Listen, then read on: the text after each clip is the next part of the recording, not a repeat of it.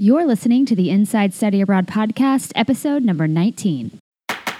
Welcome to the Inside Study Abroad podcast. I'm your host, Brooke Roberts. In this show, we explore the world of international education and meaningful travel with some fascinating guests, a little friendly debate, and a whole lot of practical advice. Let's get going. Today's episode is sponsored by Carpe Diem Education. Carpe Diem is a program provider specializing in small group experiential education semesters abroad. Their programs focus on community, cultural immersion, service learning, and adventure. Through a partnership with Portland State University, participants can receive college credit and financial aid. They offer two options for going abroad a three month group semester or a latitudes year, a three month group semester plus an independent focused volunteer placement. Currently, Carpe Diem offers semesters in East Africa, India, Oceania, Southeast Asia, where I am right now in Bali, the Americas, Cuba, and here in the States as well in their Indigenous America program. You can learn more about Carpe Diem at carpediemeducation.org and let them know that Inside Study Abroad sent you. Hello, everyone, and welcome back to the podcast. Before I jump into today's episode, I have to first thank you all for listening and supporting the show. We had over 1,000 downloads in 48 hours of last week's episode, which is crazy. And I I'm honestly like speechless a little bit. so thank you all to all 1000 of you listening right now. You absolutely make this possible and you're why I produce this show. So thank you, thank you, thank you, thank you. Today I'm recording this intro in beautiful but rainy Bali. I'm staring out my window right now at some of the hardest rain I've experienced here ever and I've been many times. Literally our little courtyard outside is completely flooded, but it's pretty intense. It's also really loud, so I apologize if you can hear it in the background of this audio. But hey, it, this is real life, and hope it adds a little local flavor to this episode. So, welcome to Bali. It's like you're with, here with me. As many of you know, enrollment has officially opened for the Global Pro Institute for the fall 2017 cohort. I cannot believe this is my seventh group of people going through GPI. Um, if you don't know what GPI is, it's my online professional development program for aspiring and seasoned international educators who are basically ready to launch and level up their career. In this group coaching program, I give you my tactical roadmap map to build and build a brand, a body of work, a network, and a killer package so that you can basically skip to the front of the line in your job search and land amazing professional opportunities in the field. So, if you want to learn more about GPI, you can go to globalproinstitute.com and all the details are there. Can, I do want to share a little bit more about it because, you know, GPI is my attempt to help people cut through the noise of international education and really focus on the actions, activities, the interactions that will actually make a difference in their career. I've also made a bunch of changes to GPI this round, so I wanted to share a few of those with you. So, for this cohort, I'm now offering two tiers of the program based on feedback from past participants and, and other people who have wanted to join but for various reasons couldn't or um, it didn't feel like ri- the right fit. So the two tiers are these. The first is GPI 101, the self guided experience.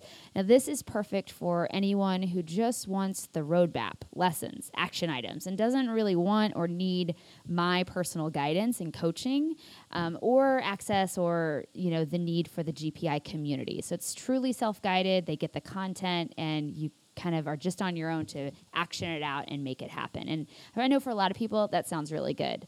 The next tier is the GPI Masterclass, the coached experience. So, this is everything from GPI 101, but it also includes weekly group coaching calls with hot seats, uh, where I dive deep into your personal story, your situation, and I offer you very um, specific advice and strategies on how you can sort of approach what I'm teaching and approach international education in a in a smart way.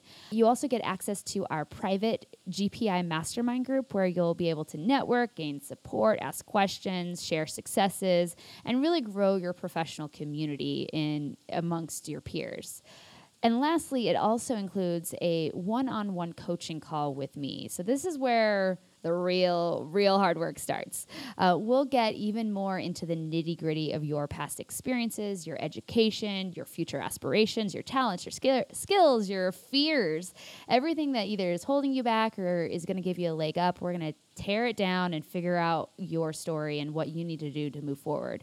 So, we're going to go into all of it, and I'll help you map out a plan of action of what you need to do, learn, who you need to meet for your particular career objectives. So, this is where we get it really tailored and fine tuned to you. This coaching isn't available outside of the GPA, GPI program. So, just so you guys know, I don't offer coaching unless you join GPI Masterclass. So, keep that in mind. Beyond the two tiers of GPI, I've also completely updated all the core curriculum which is sort of the core video lessons and content I've created. Um, I outline in more detail my three by three Rockstar career roadmap framework that I created, and I provide action steps so that you walk away with real, tangible collateral to support your career. This isn't just like, hey, these are nice things to know. I want you walking away the GPI with real stuff that you could sort of show off and show to people. I've also included multiple new workshops, resources, and trainings, including my new grad school guide and interactive training, where I'm going to really break down like what type of program you should be choosing uh, for certain uh, career paths in international education. I'll be sort of talking about some of my favorites. And I'm also going to be talking about then once you choose a master's degree and you start your program, how do you leverage it for your career in a, in a really meaningful way?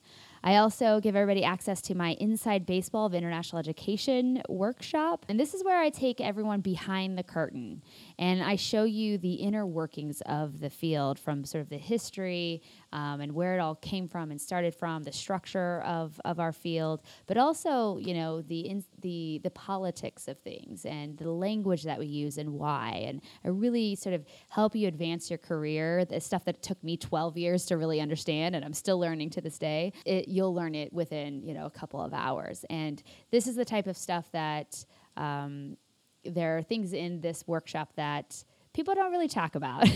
uh, no, sorry. People talk about it. They don't really write it down. They don't really publish it widely. It's sort of something that's kind of like talked about over hushed tones at a cocktail party at a conference. But these are the types of things that I think is really important for you to understand and, and know about so that you don't, you can try to avoid as many landmines as possible just because you didn't know um, certain things work the way they do. So that's a really, really great workshop. People love that one.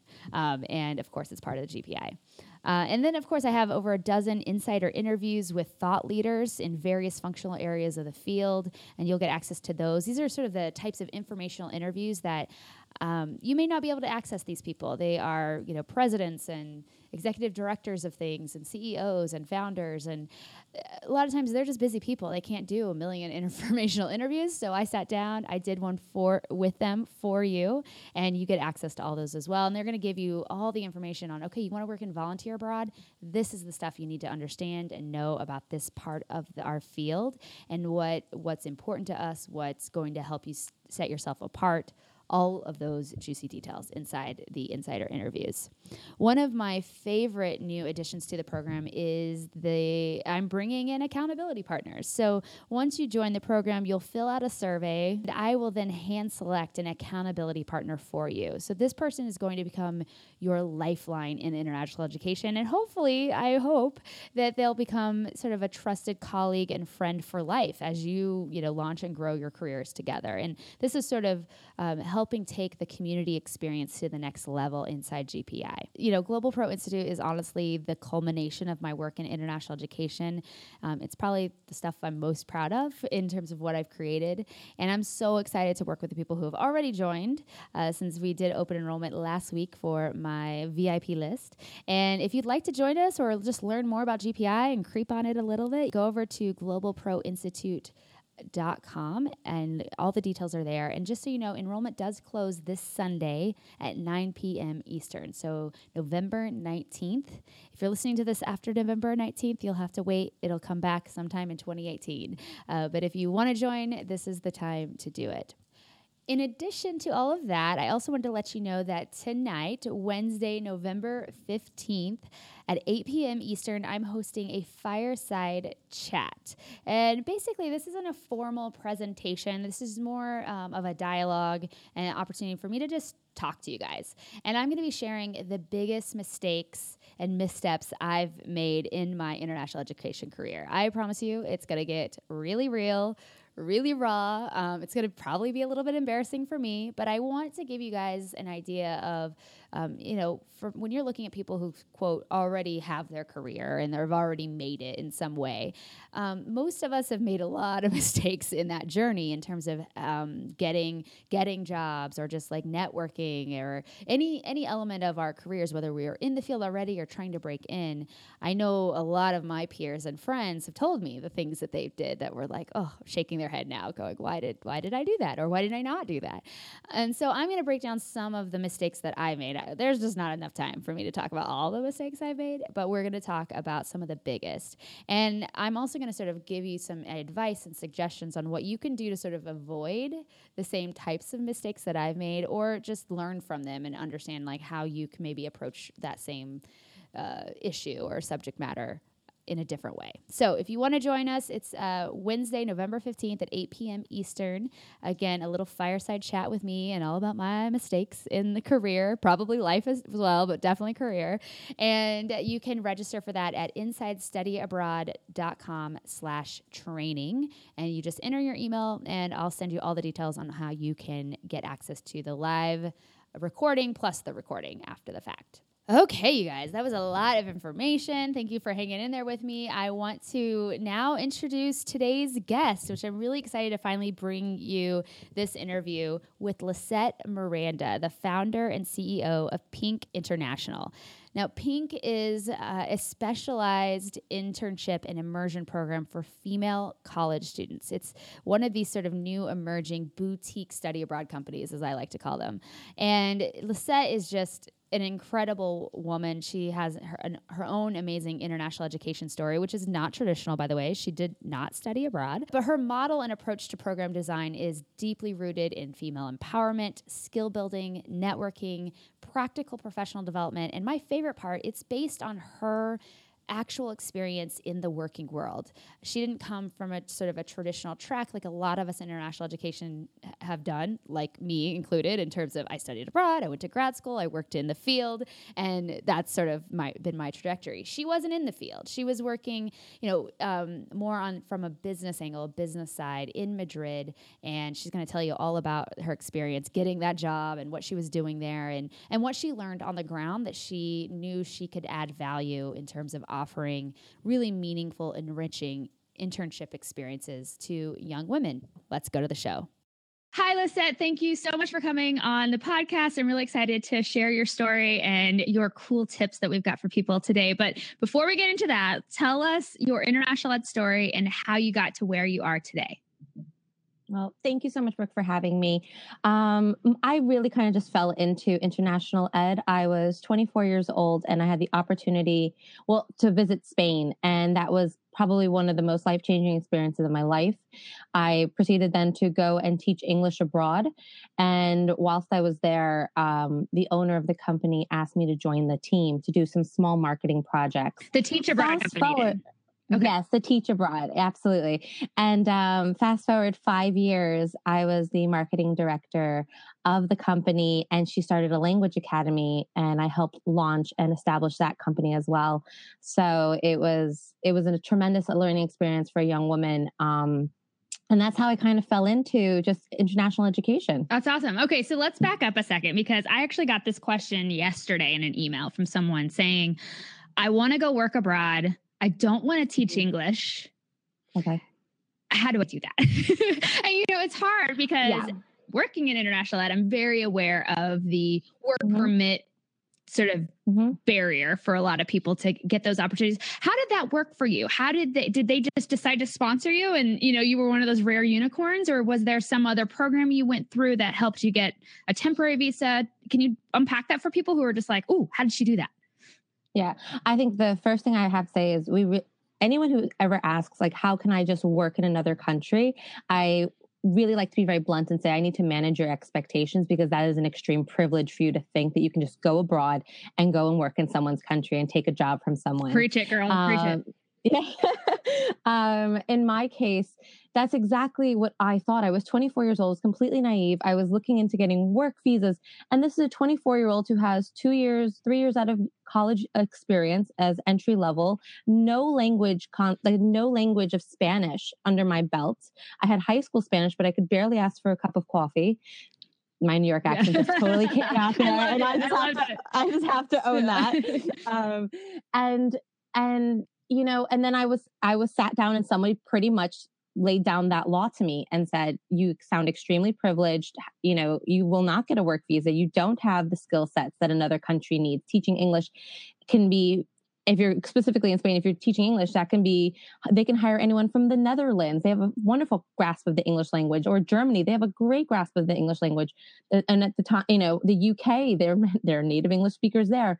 So my my response to that was teaching English became a means to an end. So, what was my end goal? My end goal was to be young, a little adventurous, a little dynamic.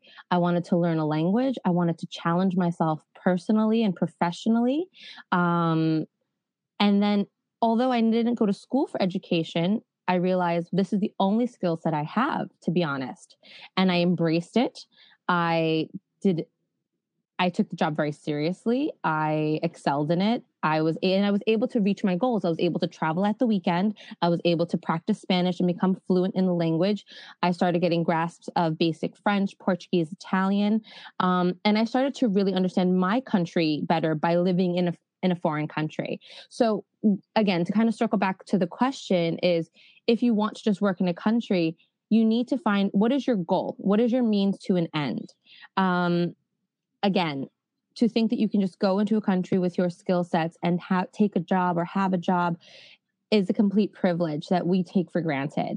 Um, so if you think you're better than t- teaching English, then you might need to reevaluate your.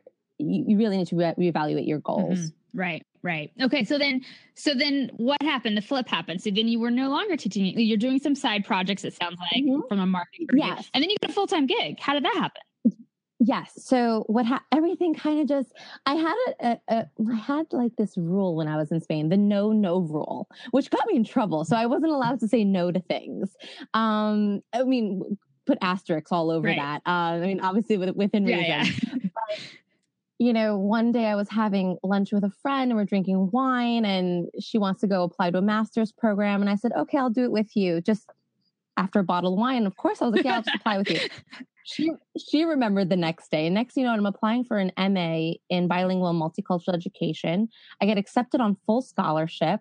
Um, what program so my, was that? Is it still available? It is still available, and this it's um Instituto Franklin. Okay, um, yeah. through the through the institute the the from the Universidad de Alcalá de Henares. It's for North Americans. You do get full scholarship, and you get paid internship. So I was that able stuff. That's my question. It's like where does who somebody's funding that? And I know that like the economic situation in Spain right now. And I'm like, where where is that money coming from? The government. Um, so no, but the so that's connected to the private schools. So the private schools pay for the teachers, mm. the the English teachers, and then we get probably we get a percentage of that as our um internship pay. Okay. And so, and then the rest of that goes to the university. That was my understanding of it. Um, and they, again, they work with private schools. So I, I completely erased the government comment. That's a different program. Okay, gotcha. um, and so I was able to extend my student visa. So I went to Spain with a student visa to teach English. And then I extended it to do my master's. And in the interim, I, I, was doing these small marketing projects. Listen, in the beginning, it was cash in hand, brown paper bag under the table.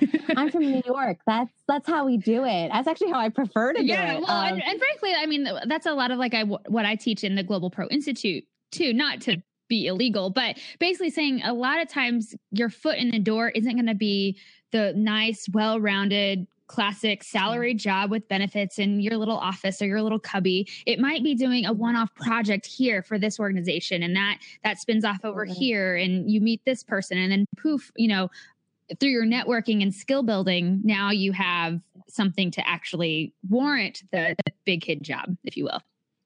Absolutely. I mean, we come from a, a, society where there's so much structure that there seems to be such a clear path. Every country has a different system of networking, mm. um, a different system of trust, uh, and that's that's those intricacies can only be learned through people that have been living there um, for an extended period of time. So your advice is completely 100% accurate, but you can't know every single country's dynamicy. You know, mm-hmm. I know Spain's, I know how they work, you know, but I can't go, even though Italy is a two hour flight, not even, I don't really know how their system, I can guess mm-hmm. because I feel like they're similar to Spain, but I know France is completely different. So it, that's hard to say. So as I was doing the small projects, um, again, they were super small and the salaries are very different. So when I'm saying, you know, cash in hand, these were enough to fund my hostels. These were enough to fund, you know, going out getting some tapas and mm-hmm. wine. Mm-hmm. And, you know, when a bottle of wine in Spain is only $3, $4, we're not talking like right. 401k money here. We're talking just, just like, takes the edge off a little. Yeah. Oh, oh, and a whole lot of things took the edge mm-hmm. off. so it was great. And so what happened was with my particular situation, again, it was a bit of a unicorn situation. Um, they were able to, I developed a long term relationship with this woman. So we're talking two years of her really getting to know me and seeing who I am um, and my abilities. And then that turned into her being able to work with a lawyer to find a loophole in the student visa, which would allow me to receive a salary. So it's kind of like any paid internship. Right. So I was never on a work visa. Um, I was still on a student visa with a small loophole. But again, right. with every country, there are intricacies that just because that worked for me, that didn't necessarily work for the person right next to me, right. even though we had maybe the same exact credentials, maybe the same exact experience. Mm-hmm. We could be we could have been identical twins, and it's who in Spain it's who you get who, to check your paperwork. Um, same in China, honestly. Okay, so exactly. and so and so I I had I had a little bit of lady luck on my side, even though I really hate to say that because I I really did seize all my opportunities. But in certain cases, um, it could have just been that interaction with one person. But otherwise, I will say it was just a lot of hard work and dedication. And as cliche as that sounds, it's the truth. Right, right. Well, and I, I think too, people need to understand it wasn't just like you, there was a job, you applied for it, you got it because you were qualified. It was there there's that wall there because you're not an EU citizen or a Spanish citizen. Yeah. And, and I think a lot of times people just think, well, but how do I get these jobs? And so there's all these other tactics, but mm-hmm. it's not normally the answer that people want. You know, start working of for course. a big corporation that has offices all over around the world, but start in the US and then maybe you can work that yeah. direction. And people are like, no, that's not the answer. And I'm like, well, honestly, teaching English or doing long term volunteer work, those types yeah. of things are what's available to you because of the the immigration barriers. And anyway i that was a total tangent. I didn't want to go too far down no, but i, I think that p- people hearing your story they're going to be like it's possible. It's absolutely possible. But you'll notice that she had to do a mm-hmm. lot of things to make that happen. Yes. And i will say again my my plan ended up being five years my, my no plan ended up being five years there. So even though i say today that i was a marketing a marketing director of two overseas companies that took five years mm-hmm. and i think people need to just remember that mm-hmm. so this wasn't a you know a silver platter and i went through hell and back with the paperwork and the lines and getting a stamp here and paying this uh, mm-hmm. uh, fee there it i have such deep respect for immigration mm-hmm. um, because of the hoops and barriers and i come from a place of privilege mm-hmm. where if any given moment i wanted to say screw this I still got to go back to my home with my supportive family in New York City. Mm-hmm. So I never ever took that for granted. And so when it got hard, I would have to challenge myself like, so is this what you want? Because it was not easy. Right. And appointments are made, but then it's not it's not booked. Mm-hmm. You have to go with the flow and you can't whinge about you can't complain about mm-hmm. it. You have to either want it and you have to be thirsty for it or just go for the fun and take what you can get, teach English if you want, do it well, volunteer, do it well.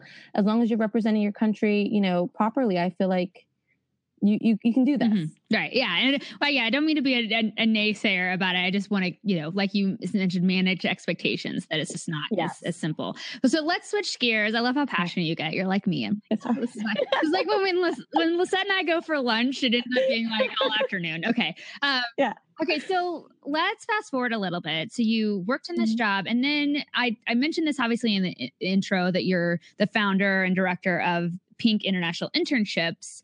But what is that? Like, mm-hmm. let's unpack what is this, and then let's get into why did you create this your mm-hmm. own company, internship company specifically? And I know there's like five questions in a row, but no, segue perfect. that into why create your own company versus go work for one of the I don't know, probably 25 other internship abroad companies that already exist. Right. So I think I can answer all of those questions maybe with one. story. yeah. With story. So while I was working in the teacher training, uh, so to train the, the English teachers, I was meeting people from all over the world. And, you know, from ages 18 to 65 were coming and teaching English from across the globe. And out and about in the city, I would obviously meet au pairs, um, nannies, uh, study abroad students, um, internship students, and you know when you're when you're American and you're a foreigner in a foreign land, no matter where you're from in the U.S., you guys kind of gravitate to each other. There's that unspoken camaraderie, and um, I was listening to stories, and in some cases, I would be listening as someone who was quote unquote an expert in Spain, thinking, oh, that's such a missed opportunity. Oh, I wish they could have this experience on top of it. Oh, that's a bit shit. Oh, I don't oh, know if we can say that. Yeah, okay, okay, okay, okay. It's, all, it's all welcome here. Maybe, no, okay. ignore the f bombs. That would. That yeah, sorry, sorry. sorry. Yeah. So I would, um, I, I would think to myself, oh, I wish they that program could incorporate this and that. And I'm not sitting there and putting down programs because this was just in, in a a conglomerate of information I was receiving. And so the the kind of like the nail in the coffin was I was working as a marketing director at the at the teacher training school and a company came to us and said would you like an intern this summer? And I, you know, we were always open to having some extra pair of hands. And I heard they were American and I work so, I worked with so many international people and sometimes my humor doesn't necessarily translate. And so I was like, I need an American here. Um, and these two young women, one was from Ohio State and the other was from Pittsburgh University, lovely, lovely young women. They were spending their summer interning in Spain. And I made it very clear with goal setting and and this was just on my own merit. Um, they didn't give me any standards mm-hmm. of how they were just like, okay, so we're gonna place them here. And they kind of drop them off and pick them up in a way. So mm-hmm. I heard from them in the beginning and I heard from them at the end, and there was no communication in the middle. But I had developed a lovely relationship with them, so much so that I kind of learned more and more about the program. And um, in that, I remember walking away being angry. Mm-hmm. Um, I wish I could say that, you know, Pink came to me one morning with like rainbows and butterflies and I'm here to empower young women through international experience. No, it really was a direct response to hearing about other programs and the lack of support, mm. um, the lack of like a 360 cultural experience, um, and to be very honest, safety. Um, and what I meant by safety was I was listening to where my interns were living as young women. And even with my New York sixth sense kind of attitude, I wouldn't have lived in those neighborhoods. And I know if their mothers or parents knew the reputations of those neighborhoods, they would not be pleased with the program. And I remember walking back to my desk and looking at my boss, who was from England, and telling her, "Oh, I could do something so much better." I'm like, I'm like, and she goes, "You could," and I'm like, "I know." I'm like, "I would do this and that and this and that," and she's like, "I know, Lisette." And then I remember she goes, "And you should." And I had that moment where I kind of paused and I looked at her, and I, our computers were facing each other, and I kind of looked over to the side and I made a face and I said, I'm too busy doing your work. I, I gotta go. Like, you know, like, yeah. and I, I went back to work. And that was the moment. That was the moment where I remember her saying, and you should. Mm-hmm. And I remember we were having lunch about a week later, and in the middle of our conversation, she said to me, Are you ready to talk about it? And I said, About what? She goes, You know exactly what I'm referring to. And that that's the thing about knowing someone for five years. Yeah. And well, it's amazing trusting- to have a mentor like that. And I think a lot of times too, um, you know, this is a whole other thing, but I, I love mm. this story because you know, people ask me all the time, you know, growing your network beyond just like, oh, we had, you know, a 15 minute informational interview to like right. someone I could show up in their office and be like, "Hey, I I would love to, you know, have lunch with you today and have a real deep conversation." That takes yeah. time. It doesn't happen yeah. instantaneously. It, it's it's over a period of interactions and or working together directly but just it can't just happen simultaneously because you ask them like how did you get your job and you know whatever people are told to do in an informational interview. Yeah. And I think this is a really telling thing. It's like to have a really great mentor like that. It takes time yeah. and investment in each other. Absolutely. And and she was the first one to say, I may kick myself in the butt for letting you go, but I know you at some point are going to go. Mm-hmm. You've only worked your way up from doing a five hour project to managing two of my companies. And from the ground, one of them was from the ground up one of them was mm-hmm. we. I helped her book the the URL name for the second company. So I I had just come out of startup mode and that the and she allowed me to be creative. She allowed me to put my hand in every single cookie jar, um, and so that's and that's really where Pink was born. It was out of seeing a market that existed. I didn't reinvent the wheel. Internship abroad is not a new concept, mm-hmm. and and that I'm grateful for Hmm. because I can only. Well, it's proven now as an entrepreneur. It's like, oh, that we know this idea works, so I'm not doing something totally crazy. And I, like internship to the moon hasn't been established yet, so maybe that's you might be early on that one. And any of the companies that have been doing internships abroad 10, 15, anything over 10 15 years ago i want to thank them for mm-hmm. paving the way because you know we're working before skype uh, we're, we're, talking about when you studied abroad or went abroad you had a phone card and, and a pay phone or mm-hmm. you know nowadays I FaceTime my mom when I'm in Spain and she's in New York. Um, technology has brought us that fear is eliminated. So mm-hmm. I, I, do thank the, the people who paved the way for me to, today, um, because then I could really focus on my market, which is the next part, which is when, you know, so I wanted to start an internship abroad company. What is that? And what what drove me to all of a sudden have this click in my heart and in my head to be like, I can do this mm-hmm. and I should do this. You know, I cha- and that's when I became more, that's when I started to be able to find my niche. And that was number one, wanting to champion young women. And by championing them, I wanted to give them a competitive edge on their resume with international experience, um, to give them an opportunity to set their resume apart. So, and I just always knew it was going to be for young women. I just, that there's something with that when someone goes, "Why just women?" Uh, my heart hurts. It's like when they go, I'm like, no, that that's completely me. When they say, "Why just Spain?" That's when my head moves because I'm not. I'm connected to Spain, but business wise, I'm like, yes, I could see how I could expand in different countries. Heart wise, I know exactly the, my target audience. Um, and so 18 to 22. And part of that mission as I, you know, championing women, as I just explained, was another part of me really feels indebted to creating global citizens. Um, I want these young women to go back to their community, their college, their family, their friends, and help debunk myths, um, help inform um, the people around them about what they experienced, the people they met, the conversations they had, the things they were asked. So that's part of the creating global citizens.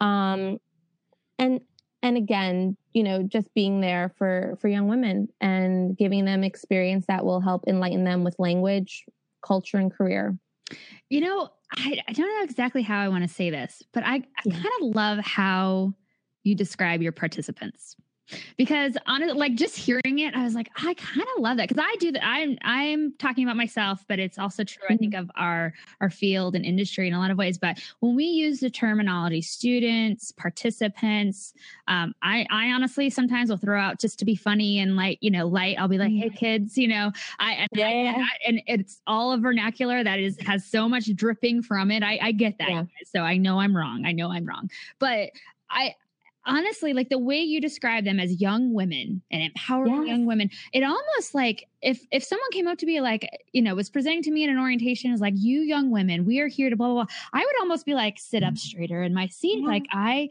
yeah, I am a young yeah. woman. You know, I'm not a girl, you know, like I, I I don't know yeah. exactly what's in that, but I feel like when we there's almost something um it's almost like a downgrade to sort of like, oh, you are students. So it's like you are here to learn. There's nothing that you can contribute um, mm-hmm. and or participant. And I feel like when you say young women, it's like they get to engage and contribute and mm-hmm. empower themselves in a lot of ways. I don't know. I just got excited. Like just the way you describe it is like it has a different feel to it than I think a lot of programs describe their no. their uh, participants.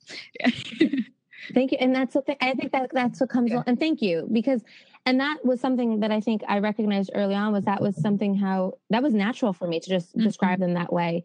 And like anyone, we all have different titles, you know, sister, you know, daughter, um, entrepreneur, we have titles, student. Um, and for some reason, I whenever someone calls them girls, right. I correct them. I'm like, they're yeah. not girls. I'm like, uh, they're 18 years of age. They are voting, contributing members of society. Um, so and it's just that's just always how I've I've always addressed mm-hmm. them, and and it's part of it owning that title. I think we can attest as women ourselves. You know, we have to come to those moments of, oh man, okay, I can't get away with that anymore, can I? Mm-hmm. Or and then you know, in other moments like, wait, I still can do.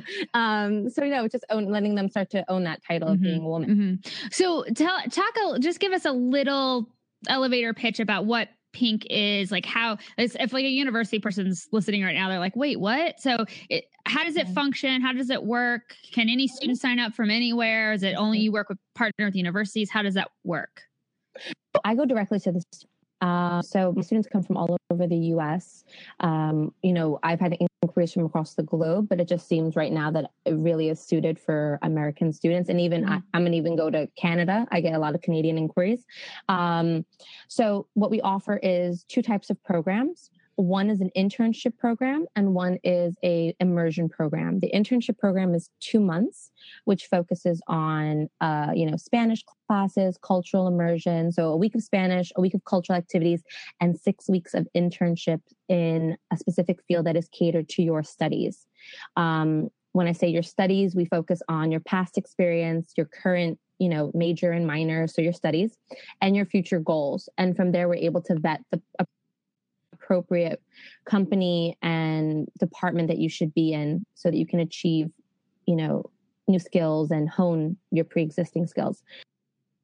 Um, the immersion program was designed for two week, so it's like the the little snippet bite. So you can't maybe dedicate two months for whatever reason, whether it's summer classes or you're an athlete, um, whatever barrier you have, um, you're able to go for at least two weeks. And again, we focus on language, culture, career. So we have language classes, cultural activities, and workshops. Um, the workshops are prof- uh, professional and personal development ones. Um, to a young woman, professional development, I would yawn if I heard that. So what I say, I, I say kind of a either it's life hacks that I wish I at your age, or the other thing I say is, shit, I wish I knew at your right. age. So, right, right. so it's kind of like, um, and so, and those, those are the workshops and they're the trainees, the trainers are amazing. They're also young women. They're also women in Spain who I've worked with from South Africa, from England, from the US, from Spain, from Brazil. And they have their own specialties, whether it's emotional intelligence, whether it's public speaking, um, and they love to be part of the pink network and provide you know give back to the you know, to our young women students, um, mm-hmm. young women students. Now I'm overdoing it. Yeah, no. Uh, so, so it, it Sorry, I didn't mean to make that thing you think no, every time. No, no, and and and for the majority, some are students, and some of them are recent grads. Mm-hmm. So we we even have people who are transitioning either into grad school or just before they go out you know, before they go out to the workforce, um, or they're still enrolled in college. Okay. So we actually have a, a wide range of, you know, where people are in their transition as well. Okay. Uh, and so yeah, those are the two programs, and they offer they're offered in the summer, so they don't interfere with your semester. Often we are able to work with your university if you wanted to get credit. Sometimes students don't. That's not even on their grid. Um, you know, students. I don't. I don't want to go too far, but like I, I do genuinely. Students have the most. They have the strongest pur- purchase power I have ever seen. Back when I graduated university ten years ago, um, you know, we used to just get a leaflet of information and you know now you can go on the website and check out their Instagram and check out their Snapchat and and really get into depth of what this experience is. Back when I uh, checked out going to going to study abroad, which I didn't study abroad in, in college because of my GPA, um, they did apparently they didn't want I was a bit of a liability. Um, you know, you only had a piece of paper to kind of read about it. And nowadays, the students have such strong purchase power where they can actually present a case study to their parents um, mm-hmm. with, you know, the pros, the cons, the benefits, um, and answer all their questions as they come from their mm-hmm. parents. So I think it's tremendous. So I go directly to the student because, again, they are the ones I really feel have such great influence. Um, and it's open women across the US, all mm-hmm. different majors people think this is maybe just for business students, language students. No, I've had film students, um, theater students. Uh, I've had even pre-med students do the program. Um, you name it. I've been so for engineers, you know, because don't forget the the two week. It's just an immersive experience. Mm-hmm. Uh, I can. You don't have it directly into your field. Mm-hmm. So and and again, one of my big caveats are I don't care about your GPA. To me, does not predicate your open mind. Your GPA does not predicate if you're going to be a good roommate, if you're going to be um, um if your GPA is something that I don't consider and I don't even ask for, um, because that's something that's not part of a, that I won't consider that as a candidate. You're all in the same playing field, whether okay. you 2.0 um, or 4.0. Um, there are things to kind of we, we that are more important to us when selecting uh, students. So I want to switch gears a little bit. One thing I didn't mention in our my email to you about like what I wanted to talk about, but it's something we've privately discussed, and it's more about international education as an industry and breaking into it as mm-hmm. a new fledgling organization and sort of being able to rise up in this space if you're not a known entity or you know don't have a ton of funding what have you and talk a little bit about what that experience has been like and maybe just you know you have to go into like crazy detail but you know ha- i know it's been a little bit of a challenge and you know maybe some of your recommendations on how we could make this a more welcoming environment for new upstarts who you know mm-hmm. have a really um, genuine you know outcome they want to have for our participants and our students. No I, I i that's something that i think about pretty frequently. My advice to that is well the way i function personally is i never look i don't use the word competitor and i only use the word collaborator um, when it comes to international education. The word international is in our field which means there is plenty of space in the globe for all of us I mean, I think that's just so important. Once you kind of switch that mindset, then I feel like you have only doors are opened for you. I really just focus on what I do. Um, I was recently asked about a quote unquote competitors analysis. And maybe to them, I sounded silly that I was like, I really couldn't even name maybe, I could maybe name one or two people that do just internships abroad not even just only in Madrid, only in Spain. Um, I could maybe only name two or two companies. And, and they were like, but, and I was like, why would I invest my time in worrying about what other people are doing? Um, and they did bring up some good points about you know just seeing things that you like that they do and maybe um, doing it with your own twist and i and i appreciate that advice but for the past three years i've really focused on figuring out my niche, my, you know, where my successes are and replicating that and double downing that. So I'm I'm going to circle back to your question. I apologize. Um I think it's really important that to create those relationships, you just constantly engage with them. I am the first one to go and like any post or comment and engage on any type of um, platform where they're putting out information and sharing their information because you know that whole saying sharing is caring um, you know it's not a big deal to me if someone's like oh the top 10 things to do in spain and it's not from my blog. No i mean it's fine. I'm going to share your top 10 things too because that that's only going to benefit mm-hmm. my student. Um, and just always showing some support because I remember when I finally made an investment because you're right like you have to kind of count pennies in the beginning. Um, in my case i did mm-hmm. you know I, am self-funded um, and by funded i use that word so yeah i know it's like uh funding meaning uh meaning i did everything for as cheap right. as possible it's for called myself. a bootstrap business people look it up. Yeah. And um, so when i finally invested to go to the the big national, you know, the national conference that where I met you in person for NAFSA, um, it was nice to kind of meet people and them being like, "Oh, I've heard of you," you know, because I would just kind of always just be present on mm-hmm. their pages because we're we are no matter what, all these companies that we are in the same sector with, we are not near each other. We're across the mm-hmm. globe, so it's so important to I think encourage one another and support one another and. Yeah I know that the name that I'm making for myself, I don't mean I don't know what they're saying behind my back, and to be quite honest, I don't really care because I'm I'm pretty I'm pretty pleased with what I'm doing because I, I can put my head on my pillow at night and know that I'm doing something bigger than bigger than what you know bigger mm-hmm. than myself, and yeah. I'm doing something genuinely as yeah. selfless as possible. I what am I benefiting right. from this? I really just want to have young, well-rounded women, again, global citizens, um, who are going right. to be the future of this of this mm-hmm. economy of this these yeah. politics of well, you know everything one of the things yeah. i think it's interesting uh, for people to point out because a lot of people listening have, have, been maybe working in international ed for a very long time or just getting started but either mm-hmm. way they probably are unlikely to have started their own organization and had to sort of navigate mm-hmm. these waters from that point of view. And just to give people some perspective, to go to right. the National NAFSA conference as mm-hmm and to get a booth.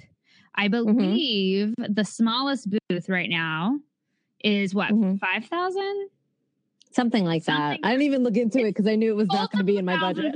now, for those of you listening, if you're usually going, you know, through your office and you know they pay, maybe pay, you have a national, you have a annual membership or something, um, mm-hmm. which is awesome. And I, am not saying that it, in these types of investments are are not worth it. The problem is, is mm-hmm. when you're just starting, and I, I struggle with this as inside study abroad. You know, I, I'm neither mm-hmm. a provider, so you know what I mean, mm-hmm. but I'm also not a university office, and so I sit somewhere mm-hmm. in the mm-hmm. middle. Go abroad, we had that same yep. kind of situation. Although I don't make millions of dollars a year like go abroad, mm-hmm. someday, people, someday, but uh, you know, it's not why I'm in it. So you know, getting to go to these big events and getting access to do that networking to put a face mm-hmm. to a name to have you know lunch and coffee and drinks with people and and grow mm-hmm. your network and and have those opportunities for real true collaboration it mm-hmm. you got to be in the room and yeah. and to get and if the going and getting into the room is so cost prohibitive as a new fledgling or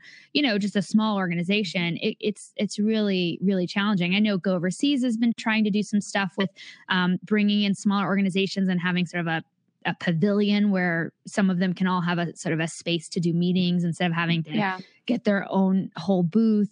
Um, and I don't know about you, about your experience. I know your first one was Denver, right?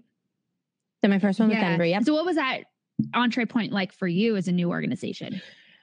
Oh, I remember. I remember actually very clearly. I walked in the first day, um, and I bumped into someone from International TEFL um international TEFL yeah, and I had them. been doing yeah and I and I had and I've known them for years because of the TEFL industry that I was mm-hmm. in so I, I, you know, what was nice is that I started seeing some lay some crossover. Mm-hmm. So I my the TEFL school that I worked at had been listed, and I had a a person at Go Abroad and Go Overseas. I remember when we started our Go Overseas account, my account manager was Tucker, who was like the owner. Yeah, and, and, yeah, uh, because they're an upstart too. You know, they started like yeah. working. I don't. know. It wasn't someone's garage, but like the equivalent of a garage somewhere.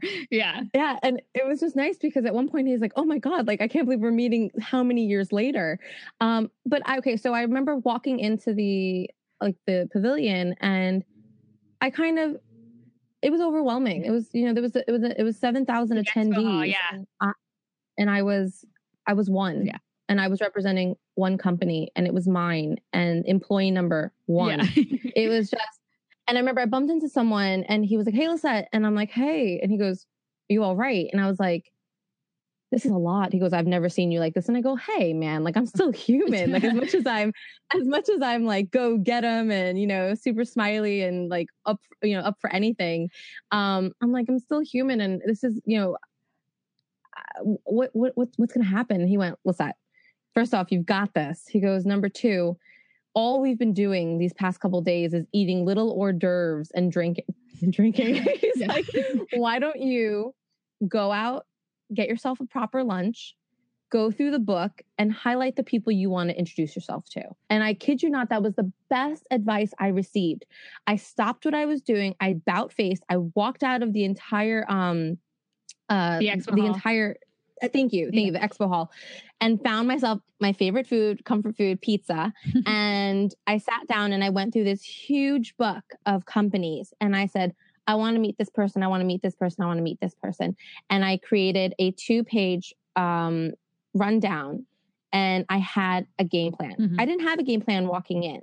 And then, but that, that 45 minutes that I put my, my, my thoughts together, I walked in and I hit every booth and I ticked off every single booth. I wrote down notes for people I met and I proceeded to, um, just put my best foot forward. I mean, I do little things. I wore a big gold necklace that said boss on it. Um, so, I do remember the necklace. Yeah, awesome. It was, I mean, when your best friend picks something up randomly and says, I saw this in the store and thought of you, a big gold necklace saying boss. Yeah. You know, I remember wearing it and being like, okay, that, that's something that makes me feel good and powerful and confident in a room where people have known each other for 15 plus years. Mm-hmm. Um, and I am the queen of follow ups. And I even you are. She is I, actually. I, I, will. I will give her that uh, refer- reference. She's like, very. I even. I I write handwritten letters. Like I wrote Tucker. You know, it was the first time meeting him in person after all these years. I wrote him a hand letter, a handwritten letter, and sent it to California. And uh, I remember he wrote me an email saying, of course you wrote a handwritten letter, Lisette. Because you're the classiest broad we know. Yes, absolutely.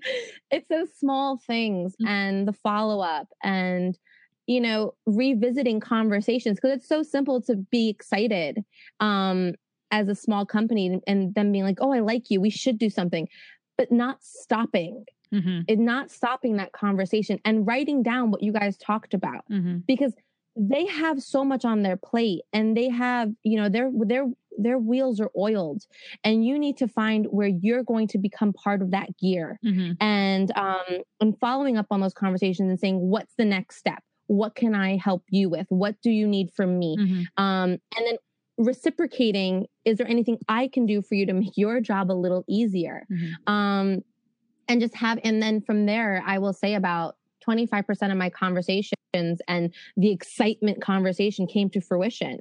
Mm-hmm. Um, and I think 25% is is tremendous. Oh yeah, absolutely. It's a good ROI, return um, on investment. FYI.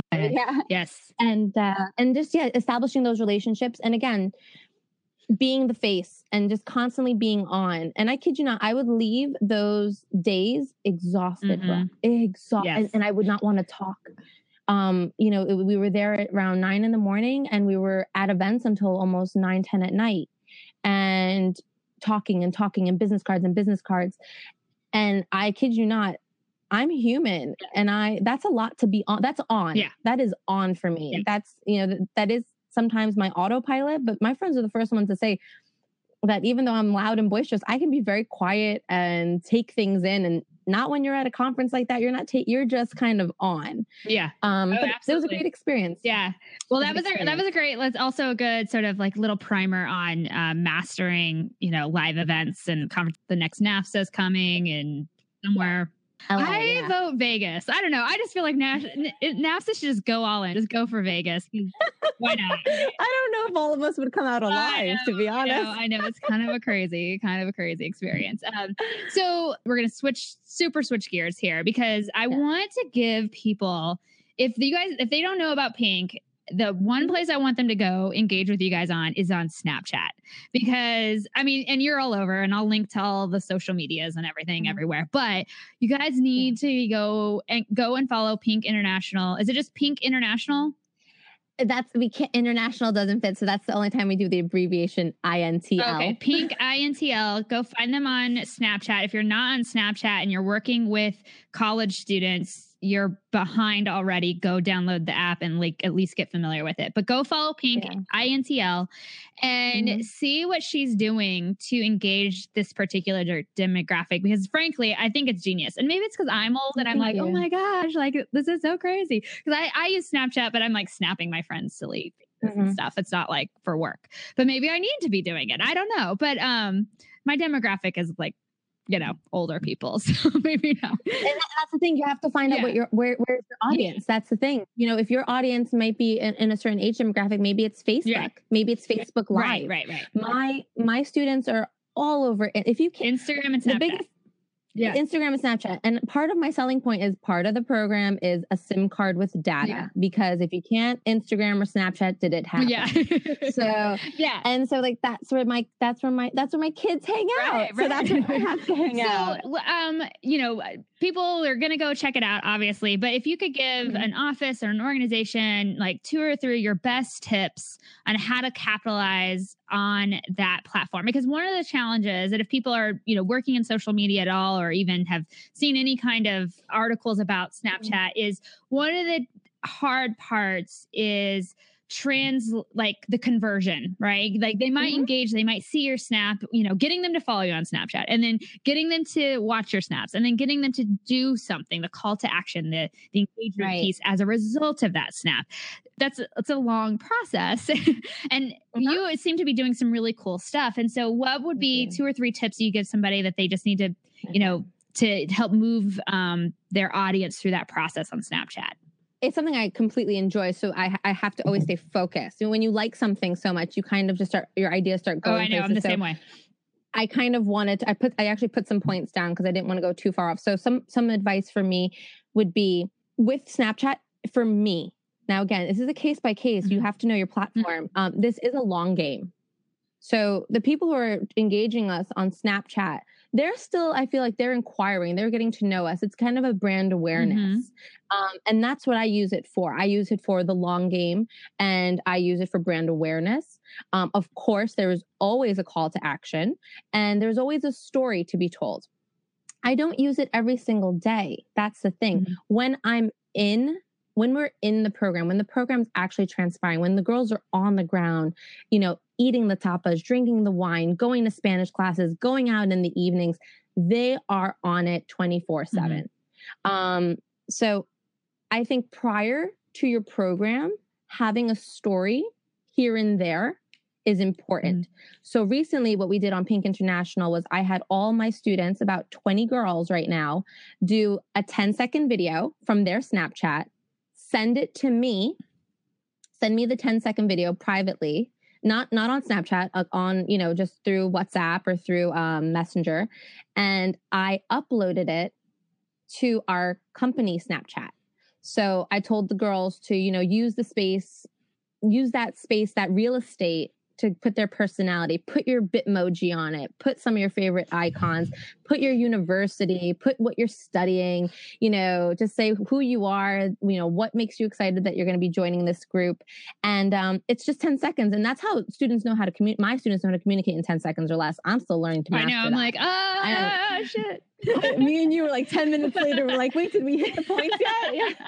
Um, so and so what i did you know putting up that quick image like welcome the students of the, the summer 2017 and then they started the story Mm-hmm. And yeah, 10 seconds for 20 girls, that's one of that's a pretty long story. But when I look at the views, the amount everyone watched to the end. Nice. Every and that's the difference. Mm-hmm. If I started seeing people trickling off, because you know when you watch yeah. certain stories, it's like nah, nah.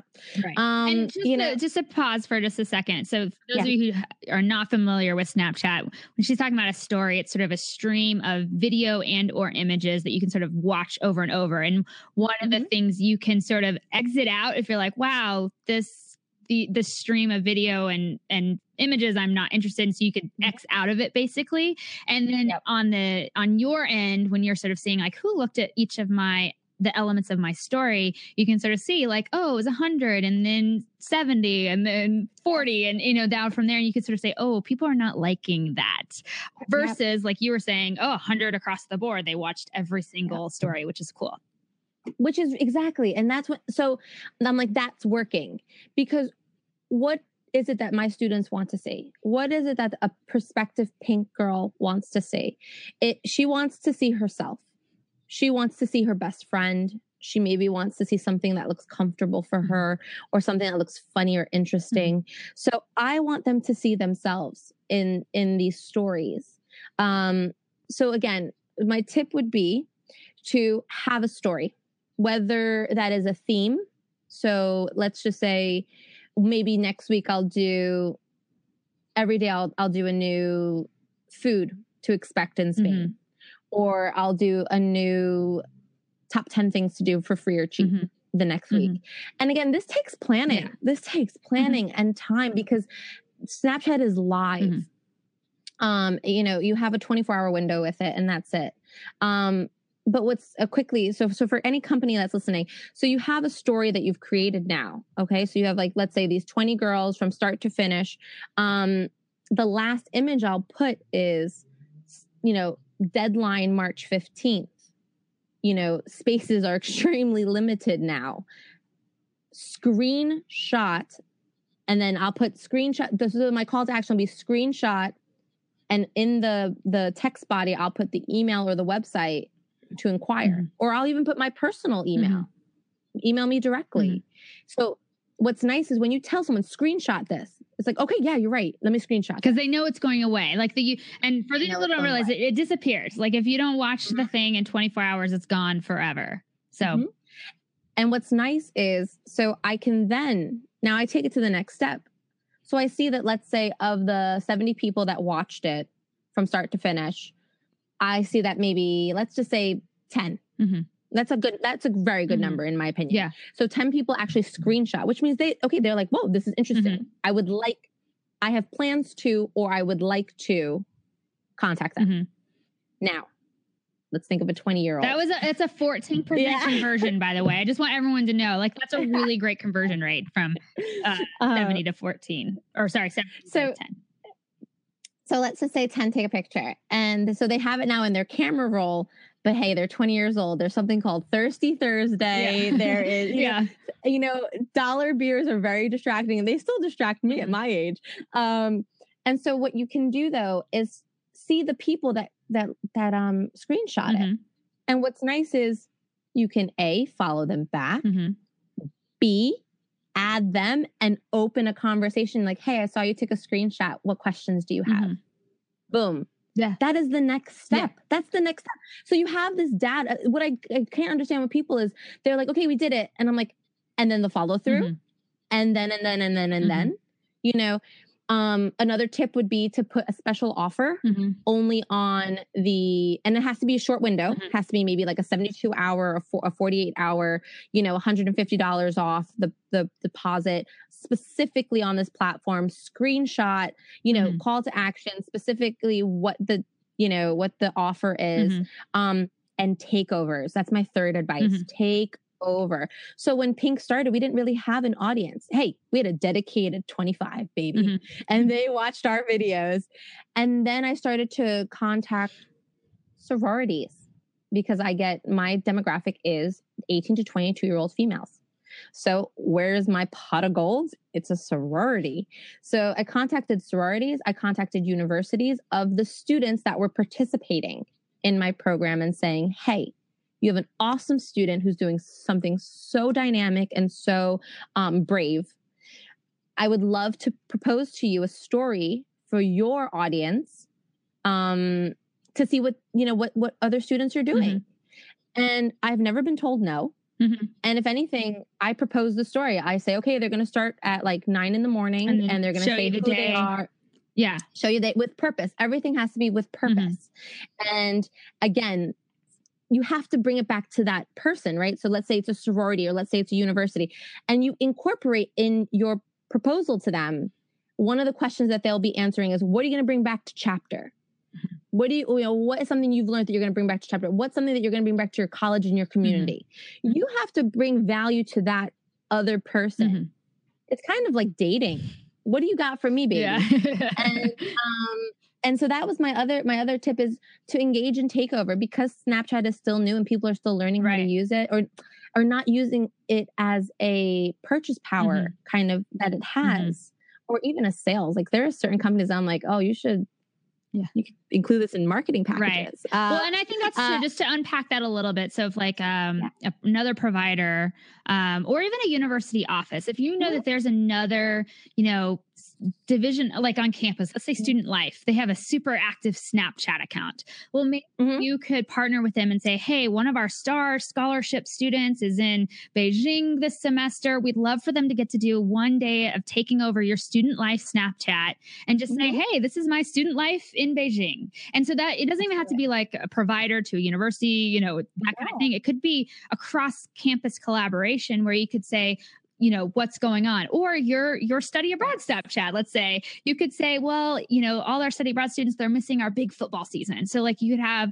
you know mm-hmm. a, a student on campus say hey we really miss you. We hope you're having a great time in beijing. We want to see what homecoming day is looking like. And so they Absolutely. can live it back through their experience. So again think about sort of like cross pollination, if you will, mm-hmm. about how you mm-hmm. can uh, integrate. And one of the other things I would follow up with what you said about follow up, um, mm-hmm. I I am all about the lead capture, right? So it's like getting mm-hmm. someone engaging with you on Snapchat is wonderful, or Instagram, insert pop, you know the the the the platform of the day here but yeah. um how do you then really capture them in a real way that you can engage them further and for me it's typically email um mm-hmm. and so uh, you know, for you, I would recommend, you know, when you're engaging with them after you saw they took the screen grab, whatever, and mm-hmm. you know, I know you said an offer of some kind, but or you could say, mm-hmm. hey, I've got a free download for you. It's mm-hmm. things you need to know if interning in Spain is right for you, or insert whatever cool checklist or something.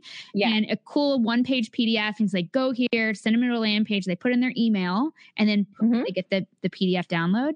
Um, yeah. And that'd be another cool way that's like low barrier entry. Doesn't really cost you anything. Right. And then they get something super valuable on the other end. And now you've captured them. And you can sort of communicate them with in, an, in another strategic way down the line. Absolutely. Um, but I love that. And I feel like Snapchat, you know, I don't, I, I'm so it's easy for me to sit here and be like, everyone do these things. I don't really yeah. use Snapchat, but I do lo- use a lot of these tactics in terms of uh, lead yeah. capture and um, yes. engagement with my audience. Right. Um, yeah. No, so, and, I, and and I think also I think with anyone who is in a big company or um, in a university, you really need to empower your student you really need to empower your student um, you know give them a snapchat correspondent title you know give mm-hmm. them you give them what the benefit of this is you know whether it's them learning marketing skills um, because what you want to do is leverage their audience and to do that you want them to be like hey guys you know move migrate from my snapchat to this other snapchat mm-hmm. account to watch me because i'm going to be the Snapchat correspondent for the internship in Spain for the next 48 hours. Right. Um, yeah. and I'm gonna need you guys to kind of engage with me because, you know, like, so you want that's again, as you use the term, the cross pollination, you have to learn how to leverage everyone's strengths. Mm-hmm. And what we want are the people on the ground. The stu- referral, word of mouth, students talk, baby. Mm-hmm. Oh, they talk if if, the, and if those are your clients or students then yeah you need to make sure that you are giving them the quality because they know they know and, and um and the empowerment that they deserve and the more they feel that they're owning it and the ownership of their of this program of mm-hmm. this experience the more that it will it'll it'll come through in their messaging to the Mhm. audience. Yeah. And another cool thing, I think I was chatting with someone from a provider about this, but I was like, you know what you need to do? And I don't know if anybody's done this. So if somebody's already out there doing this, like ping me and let me know. I'd love to feature you guys. But I think it would be cool if um, program providers or you know whoever's running the program on the ground typically there's going to be anywhere from a day to a week long orientation period that's sort of sequestered in a one location and what you could do is go in and design a um, a snapchat filter that's geolocation based. And so while your students are doing your two day pink orientation, for instance, in this one office that you always hosted in or something, um, you could have that just active for those two days and encourage them to use that Yep. filter, whatever. Um, you can Yep. even do contests around it, whatever. But that's another way to cross pollinate where they're going to use your filter and everybody who Mhm. watches them on Snapchat will see your branding and see like, ooh, what's what's Pink International and Google, Google, Google. So um, that would be another cool thing. It does cost that does cost money. I will It does cost a little money, but th- it's actually very reasonable. The only thing that I remember, we we totally looked into that. They they weren't doing customized geo filters outside of the U.S. Oh, bummer. So I ju- okay, well, my bad. I no, but that was last summer. But you know, it's mm-hmm. 2017. Things are going down, so I'm excited to see if that is now opened mm-hmm. to other regions. Um, and luckily, when you are in a very common city, like for example, we're in mm-hmm. Madrid.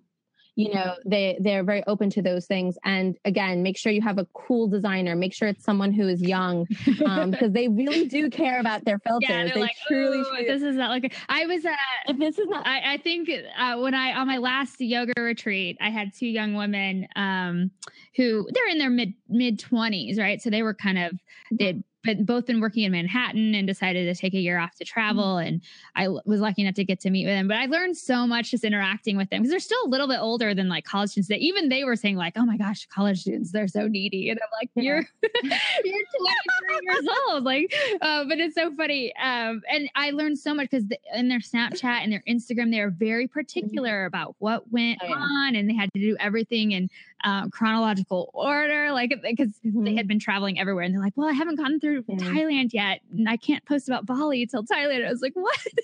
so uh, I, I think they, they're curators. They're absolute curators, yeah, and they they care about their their brand. digital their digital mm-hmm. reputation. And I and I do agree that your digital legacy will live on. Sometimes my niece who is 19 years old said to me, "You have too many Instagram pictures." And I said, "You know what? It's okay. I'm older Yeah. than you." Number 1. And number 2, I actually think of it as one day one of my grandchildren are older, I want them to go back and be like, They're "Hey, gonna like dust off an iPhone. They're like, does this thing still turn on?